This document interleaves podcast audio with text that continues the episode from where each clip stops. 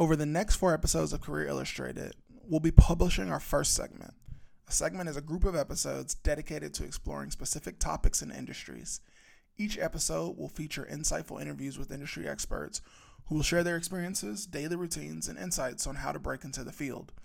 In addition, we will delve into the history of the industry and examine the current and future changes happening within it. Our first segment will focus on ESG, short for environmental, social, and governance. ESG is currently one of the most buzzworthy topics in the world, second probably only to AI, and is gaining traction in both political and investment spheres. It represents a set of standards that investors and companies use to evaluate a business's impact on the environment and society, as well as its corporate governance practices. Some of the areas we'll cover will include fashion, food and hospitality, and pharmaceuticals. I'm thrilled to take a deep dive into ESG over the next four weeks with you.